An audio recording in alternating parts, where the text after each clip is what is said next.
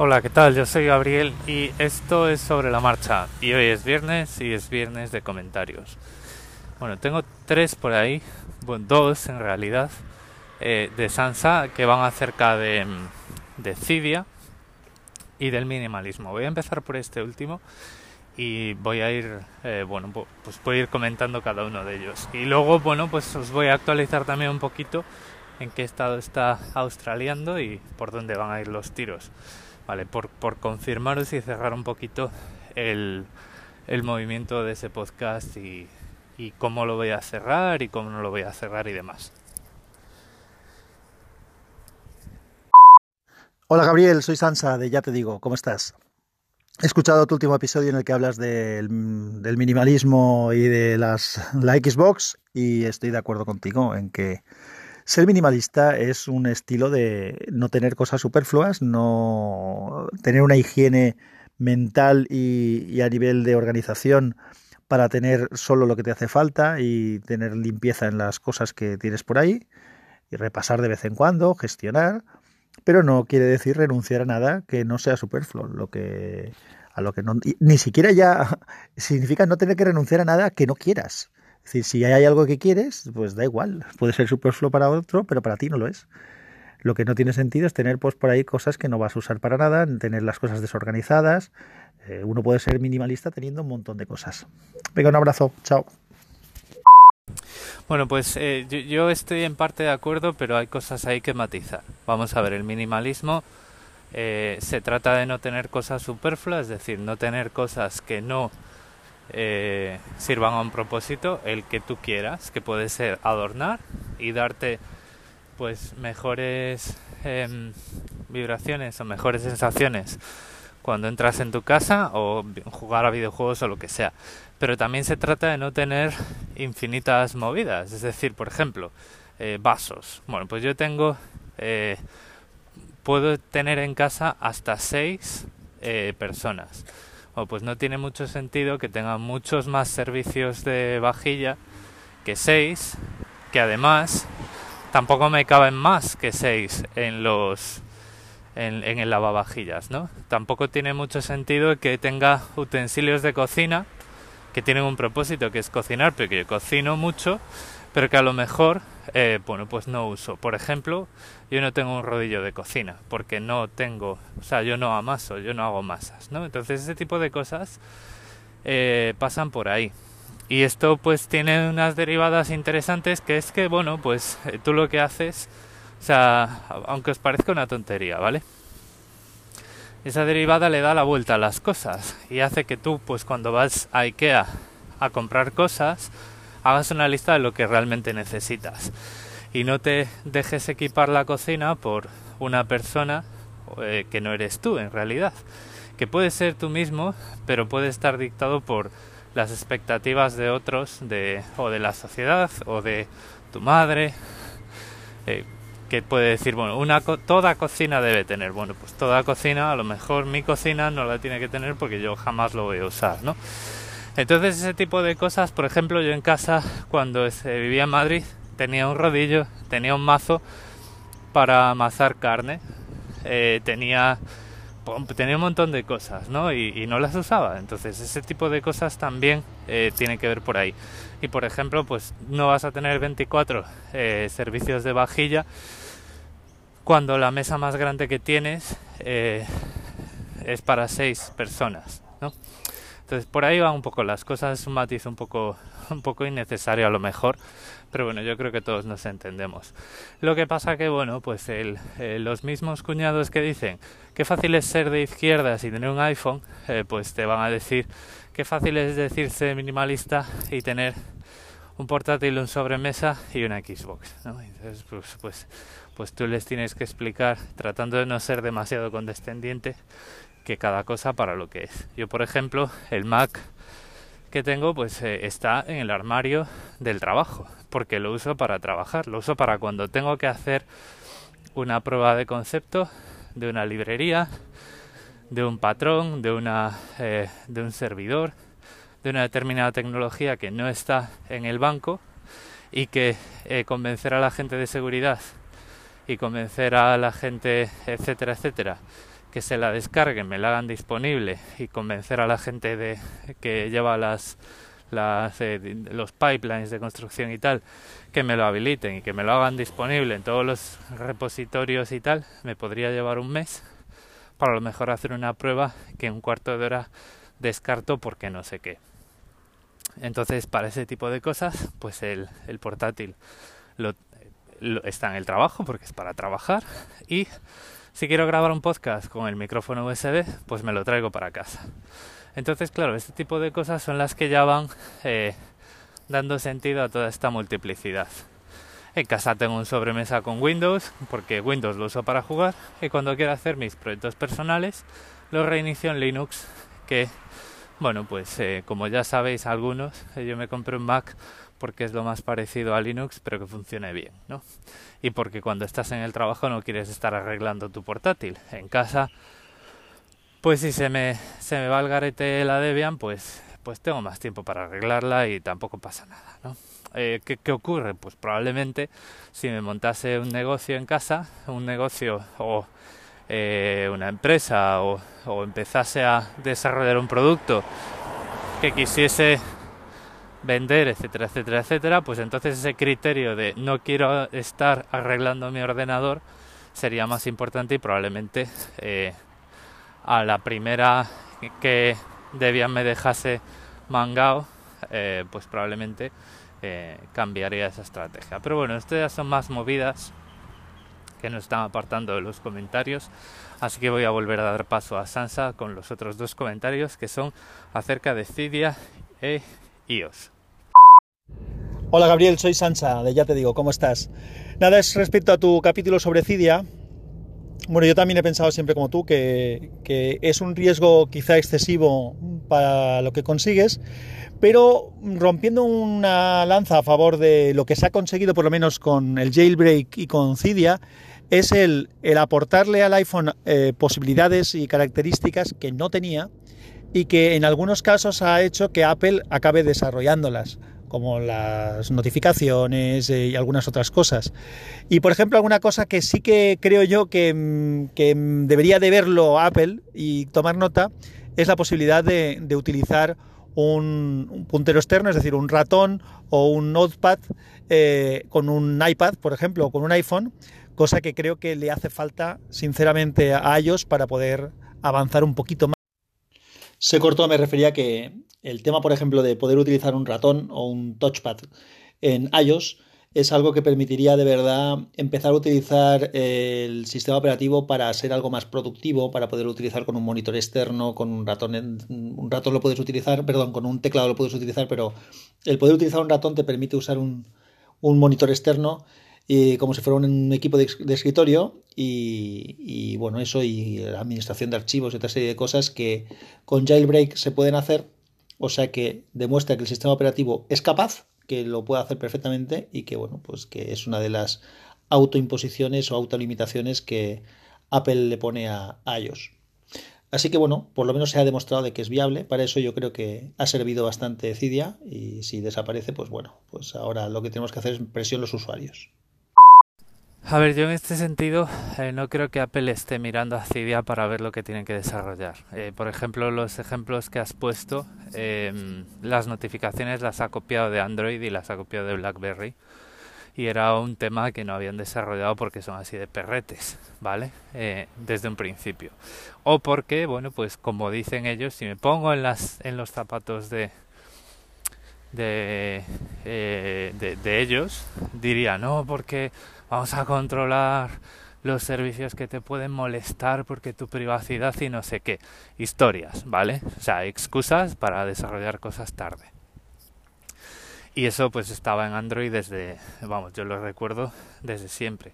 Y los maestros de las notificaciones eran BlackBerry porque, de hecho, para eh, conexiones lentas e inestables, lo que tenían era una infraestructura propia y tenían el, BlackBerry Enterprise Server para empresas y el BlackBerry Internet Services para eh, particulares, que lo que hacía era no solo enviarte notificaciones push instantáneas al dispositivo, sino que también lo que hacía era comprimir todo el tráfico entre el BlackBerry Internet Services y tú, de tal forma que, por ejemplo, bueno, pues es famoso cuando todavía estaban las BlackBerrys por ahí, eh, la tarifa de datos te cundía muchísimo más con una BlackBerry porque esa pasarela, ese gateway, comprimía todo el tráfico. Yo recuerdo ir a Roma y tener Orange y por un euro al día o tres euros al día eh, tener no sé si eran 10 megas de datos y estar usando Twitter todo el día y consumir 3 megas y pico de Twitter, ¿vale? Que vale, que Twitter eran mensajes de 140 caracteres, pero eh, cuando me cambié al Samsung Galaxy S2, meses después, Twitter me consumía pues como 5 o 10 veces más. Ese era el efecto y esa era, esa era la infraestructura y eso fue lo que todos los demás, incluyendo Android y por supuesto Apple, copió. Vale, las notificaciones de Apple tienen un middleware parecido a, al BlackBerry Internet Services, pero es de Apple.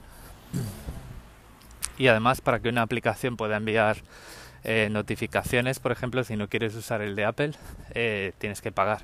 Por ejemplo, si miráis en Internet un producto que se llama Pushy, como push terminado en Y, eh, veréis que te cobran, no sé si era una centésima de céntimo por cada notificación, si lo quieres utilizar en tus aplicaciones, para no tener que utilizar las SDKs y los servicios de, Apple.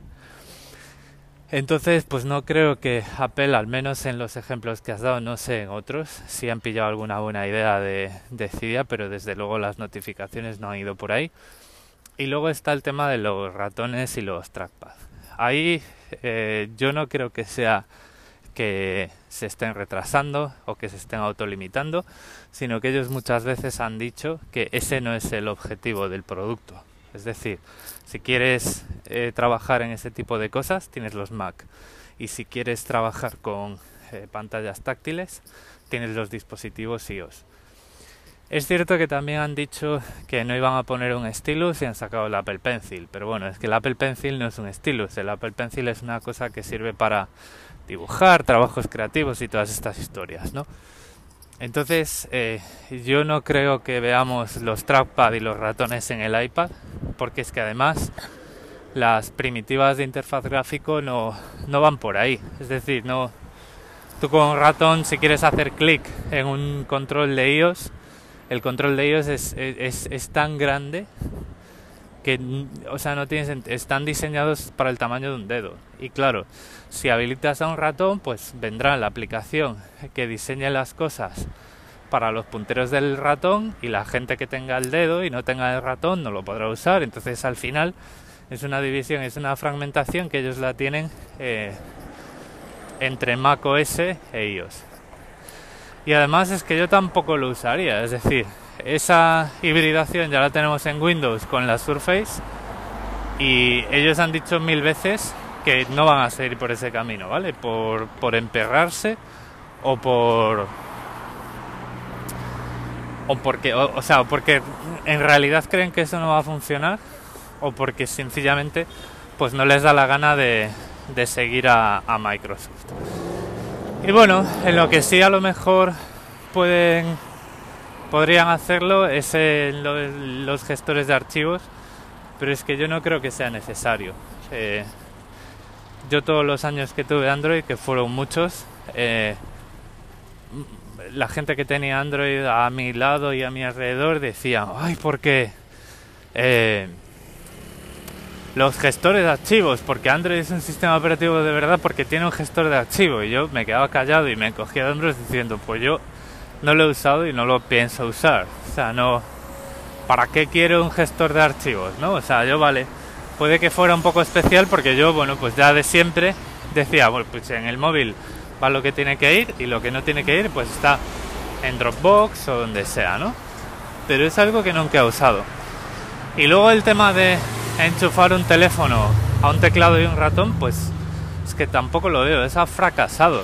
Eh, tenías en Windows Mobile el, el, HP no sé cuántos, que traía una versión ARM, la versión ARM de Windows, que traían las primeras Surface, las RT.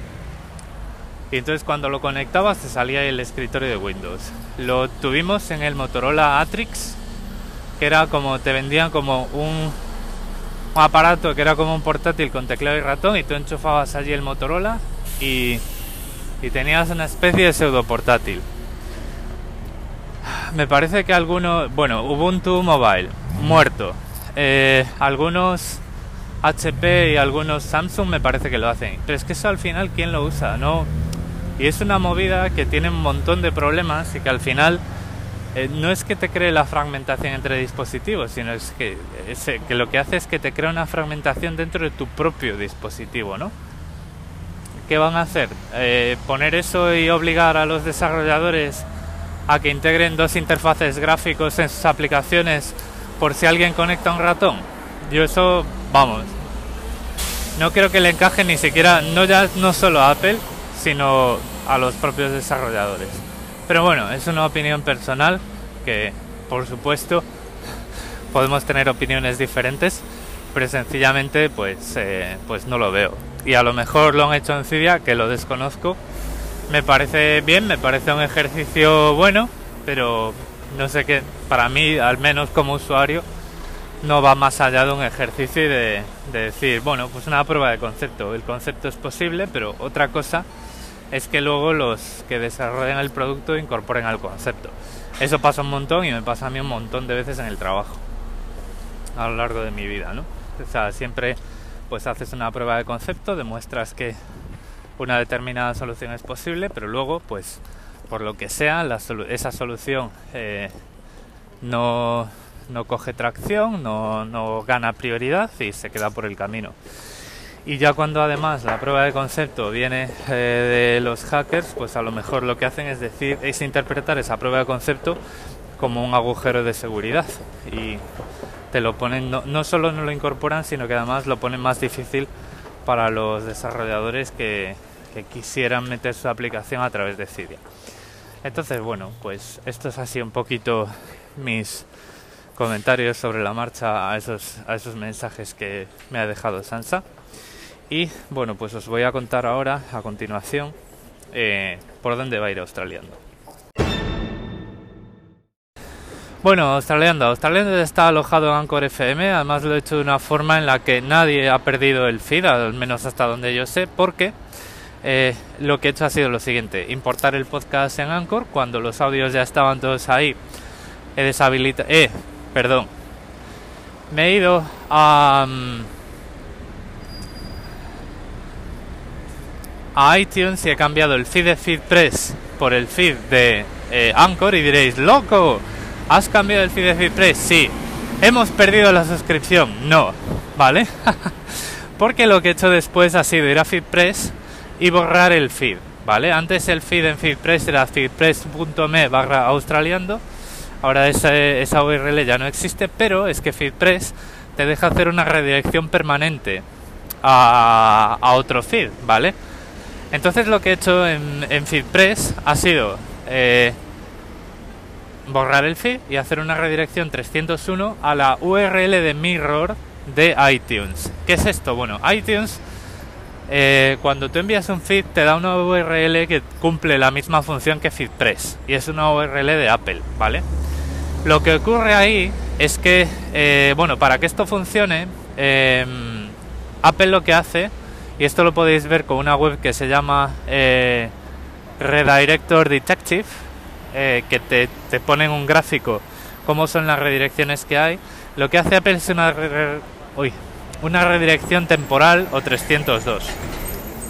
Esto lo que quiere decir es que cuando tú eh, te suscribes a través de la URL de Mirror, Apple lo que hace es ir a buscar el contenido a tu feed, a tu feed interno, digamos. Pero como es una redirección 302, no es una redirección eh, permanente, sino que es temporal, los podcatchers no la cambian. Es decir, en ese sentido, los podcatchers siempre van a tener la redirección, eh, digamos, la, la URL de, la URL mirror de Apple, no la de Anchor, ¿vale? Entonces, en ese sentido, ahí lo tenemos bien hecho. ¿Por qué? ¿Qué va a pasar ahora? Si todas tus herramientas que utilizas para usar podcasts respetan el protocolo HTTP, lo que va a usar es, lo que va a pasar es que si tú te habías suscrito a través de FeedPress, tu podcatcher transparentemente va a cambiar ese, esa dirección del feed a la URL de Mirror de Apple. Entonces en tu podcatcher no deberías tener, cuando exportas las suscripciones por OPML, no deberías ver un feed, una dirección de anchor.fm, ¿vale? En ese sentido, bien, porque me he quitado un servicio encima que ya me da Apple. ¿Qué ocurre? ¿Qué pasa si eh, tu podcatcher no eh, hace caso a la redirección 301 y se queda con la redirección de FeedPress?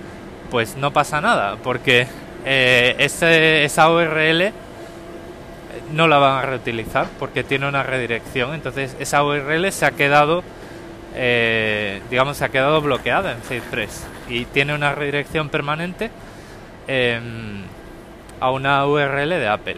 ¿Y por qué estoy tan convencido de esto? Porque, otra vez, si FeedPress respeta el protocolo HTTP, no puede reasignar una, eh, una URL que tenga una redirección permanente.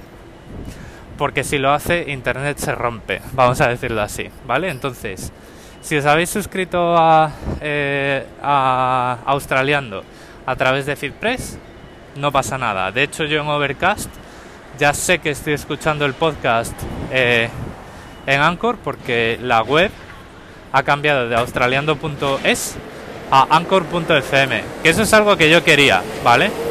De hecho, la web oficial de Australiando ya no es australiando.es, aunque los audios lo digan, es anchor.fm barra australiando.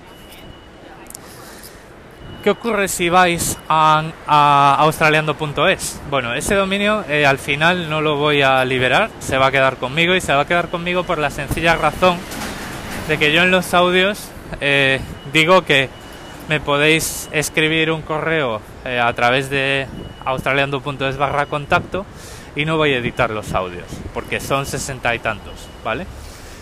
Y además, bueno, pues ese dominio pues lo he registrado yo y se queda conmigo, ¿vale? Entonces, ¿qué ocurre si ahora mismo vais a australiando.es? Ahora mismo es abre una pantalla de error porque la cuenta está suspendida o no sé qué.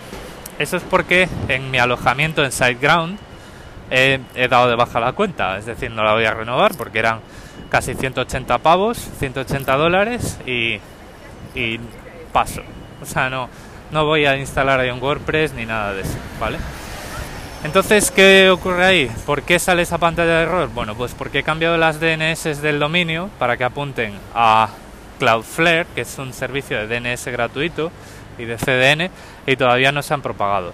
Cuando eso se propague, lo que voy a hacer es redirigir a australiando.es a una página escrita en español, eh, en otro dominio de, que tengo y que en el que sí tengo un blog, en el que de vez en cuando escribo en inglés, y que si buscáis en Twitter encontraréis ahí un par de enlaces y tal y en esa página os voy a explicar que esa, has llegado a donde tenías que llegar desde australiando.es y que me puedes encontrar en Telegram y en Twitter.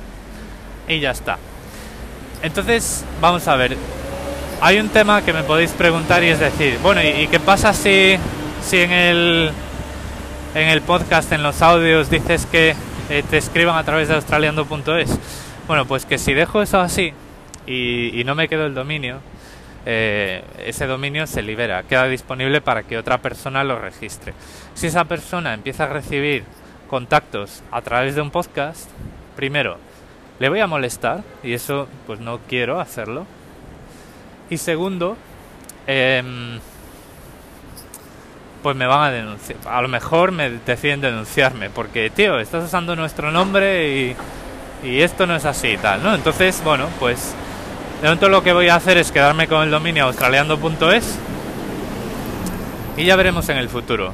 Y ahora me vais a preguntar, ¿y qué quieres decir con ya veremos en el futuro? Bueno, los dominios.es hay que eh, renovarlos con el gobierno cada X años. Es decir, tú vas renovando con tu proveedor de servicios de dominio cada año, pero me parece que es cada 5 o cada 7 años tienes que volver a ir al gobierno español y decir, oiga, esto sigue en pie, esto es así, esto, es- esto es así, esto es no sé cuánto, ¿vale? Cuando eso pase, lo más probable, lo más probable, y ya os aviso ahora, es que Australiando desaparezca por completo. Es decir, borre la cuenta de Anchor, borre todos los audios y eso eh, se queden simplemente los audios sin enlazar en archive.org. Entonces, bueno, pues eh, vamos a tener ahí un tiempo de contenido y luego pues ya veremos, ¿vale? Mientras tanto voy a retener la marca, voy a retener a Australiando porque lo que no quiero es causarle problemas a una persona que pueda registrar ese dominio y en realidad, pues bueno, a ver, o que me cause problemas a mí si es tan cafre como para pretender denunciarme porque había un podcast que se llamaba Australiando y que antes tenía ese dominio registrado, ¿vale? Y bueno, pues mientras tanto, pues eso ahí queda y cuando este dominio, eh, digamos el registro entre comillas gubernamental, caduque, eh, pues probablemente pase ya a ser eh, parte del pasado, ¿vale? Y esto es algo que os quería comentar porque eh, también he visto que muchos de vosotros tenéis dominios.es y yo recuerdo perfectamente esto en los términos y condiciones eh, de que, bueno, pues cada X años tenías que volver a aplicar, es decir, que tú no ibas a tener esa marca eh, asignada a ti de por vida eh, si no hacías nada. No sé si esta es vuestra experiencia o si a lo mejor esto no es tan eh, crudo como lo pintan o si a lo mejor pues es algo que está escrito pero que al final nadie ha implementado y al final pues dejas pasar esos cinco años, sigues renovando y no pasa nada, ¿vale?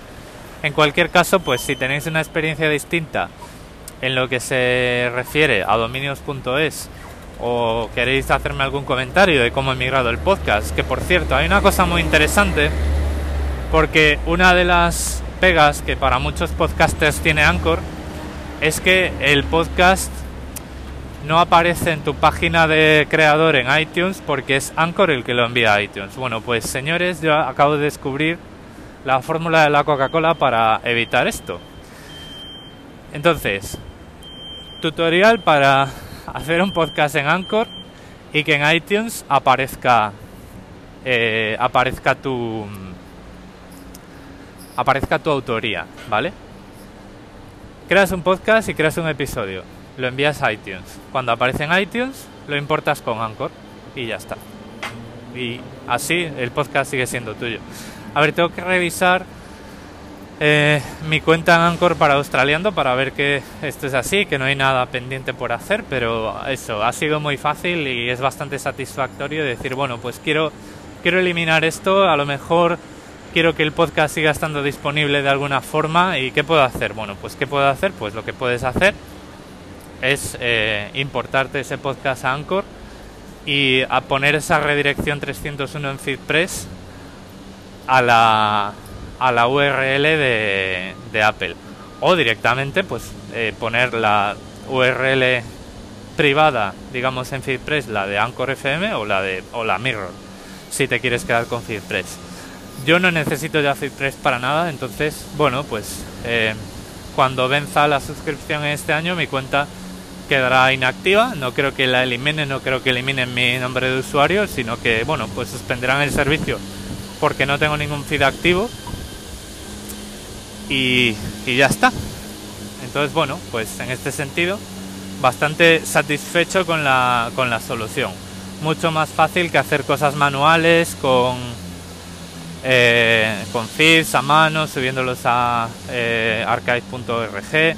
Ningún problema con los términos y condiciones y con la autoría de los audios, porque, eh, bueno, aquí hay mucha, mucha cuñadería y mucha especulación, pero si tú te lees los términos y condiciones, ellos te dicen muy claramente que tu contenido es tuyo y que si borras la, eh, la cuenta en Anchor, ellos te dan descarga de todos tus audios, cosa que puedes hacer en cualquier momento, y te dan control sobre tu feed y todo, todo te lo dejan para ti, ¿vale?